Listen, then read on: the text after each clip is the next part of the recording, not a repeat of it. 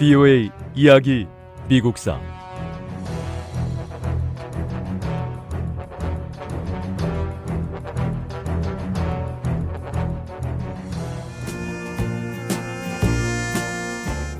(1880년대) 초 속값이 마리당 (50달러로) 뛰면서 많은 목축업자들이 큰 돈을 벌었습니다.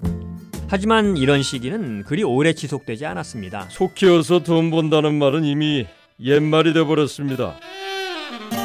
소를 갖고 있는 목축업자와 양을 가진 목축업자들 간에 목초지를 놓고 분쟁까지 일어나서 더 어려움을 겪고 있습니다.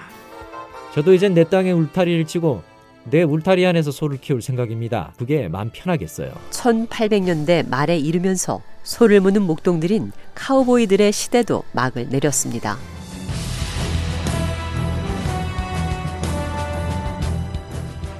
비오의 이야기 미국사 제 33부 아메리카 원주민 인디언의 저항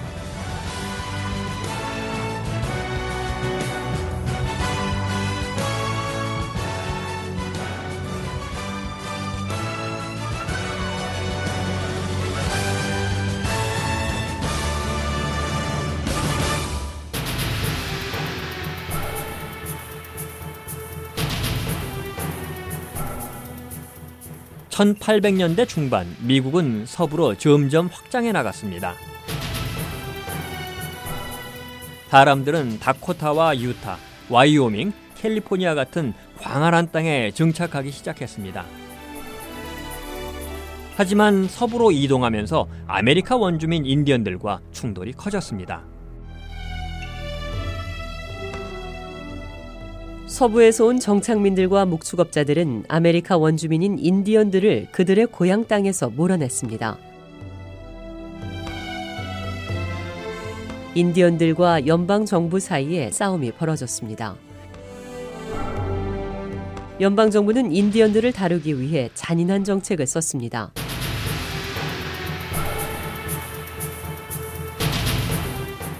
백인들이 인디언 땅을 원할 경우 그 지역 인디언들을 서쪽으로 계속 몰아내 버리세요. 만약 인디언들이 반항을 하고 땅을 지키겠다고 저항을 하면 연방군의 압도적인 무력을 이용해서 다 쓸어버려도 좋습니다.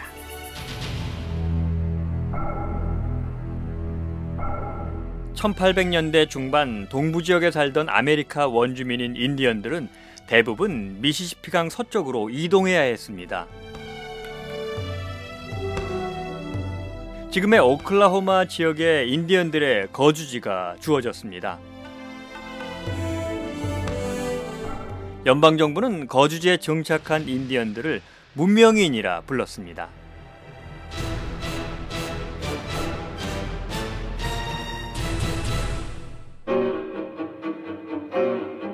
오클라호마 지역에 순순히 정착한 인디언들은 문명인들이라고 할 수 있죠. 뭐 별로 저항도 없고 인디언 치고는 나약하기가 짝이 없어서 말썽을 일으킬 염려도 없습니다. 아메리카 원주민인 인디언들은 대부분 백인들이 원하는 방식에 따르겠다고 동의했습니다. 더 이상 연방 정부와의 충돌을 피하기 위해서였습니다. 하지만 일부 인디언들은 자신들의 생활 방식을 포기하지 않았습니다.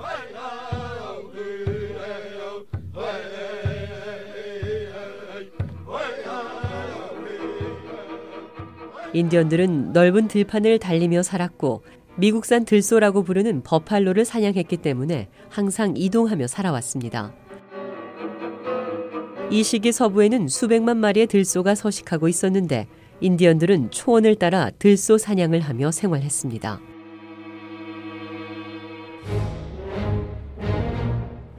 오랜 세월 우리는 광대한 초원을 달렸고 생활에 필요한 모든 것들을 들소에게서 얻으며 살아왔습니다. 하지만 백인들은 우리의 땅과 들소를 빼앗고 오랜 세월 이어온 우리의 생활 방식을 송두리째 흔들고 있습니다. 백인들이 우리 사냥터를 통과하는 걸 더 이상 두고 볼 수가 없습니다. 이 순간에도 백인들은 포장마차를 타고 캘리포니아와 오레건에 정착하기 위해서 이동하고 있습니다.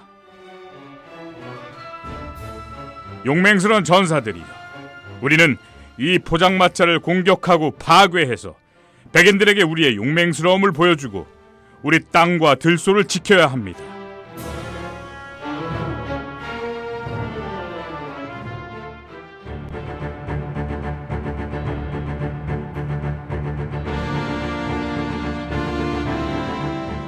연방 정부는 서부 평원에 도로와 요새를 만들기 위해서 군대를 파견했습니다.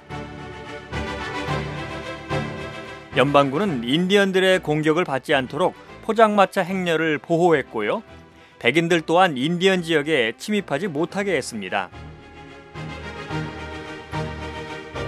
연방군과 서부 초원의 인디언들 사이에는 수없이 많은 전투가 벌어졌으며 그때마다 연방군은 더 강력한 무기로 인디언들을 제압했습니다. 아메리카 대륙 서부 초원에 살던 인디언들 가운데 일부는 백인들과 평화롭게 살고 싶어 했습니다.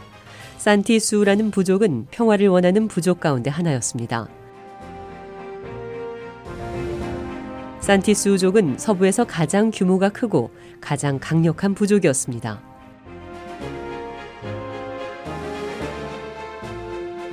산티의 수족은 미네소타 북동부 외곽 지역에 살고 있었습니다. 산티의 수족은 연방정부와의 협정에서 살던 땅의 90%를 포기한다는 내용에 서명하고 좁은 지역에서 살겠다고 동의했습니다. 그 대가로 연방정부는 해마다 산티 수족에게 연금을 지불했습니다. 인디언들은 이 돈으로 백인 장사꾼들에게서 식량이나 생활에 필요한 물품들을 구입했습니다. 이런 가운데 1862년 여름 산티 수족에게서 불만이 터져 나왔습니다.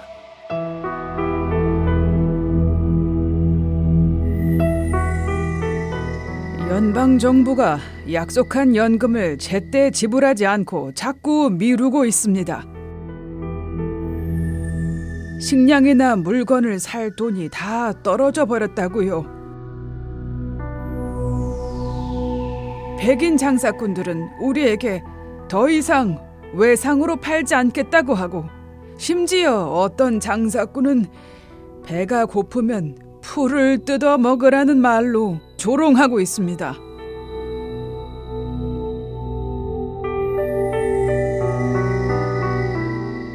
얼마 지나지 않아 인디언 원주민들의 굶주림은 분노로 바뀌었습니다.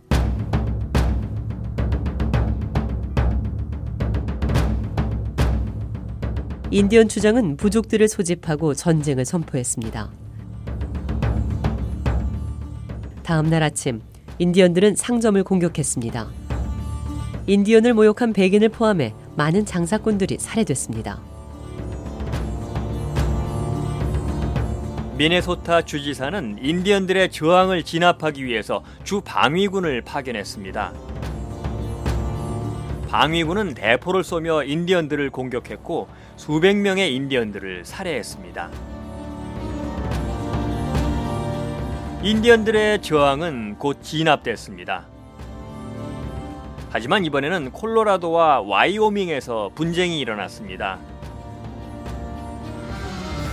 이곳은 수족과 샤이엔족이 살고 있는 지역이었습니다. 붉은 구름이라는 라코타 주장이 이끄는 수족들은 자신들의 사냥터에서 백인들을 몰아내기 위해 처절하게 싸웠습니다.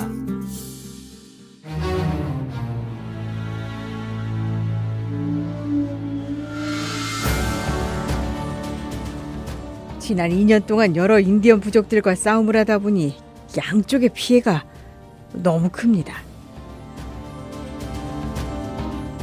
무엇보다 인디언들과 싸움에 들어가는 비용이 너무 많아요. 하루빨리 평화를 제안해야 합니다. 아메리카 원주민인 인디언 수우족과 샤이엔족은 연방정부가 내민 평화 제의를 받아들였습니다. VOA 이야기 미국사 다음 시간에 계속됩니다.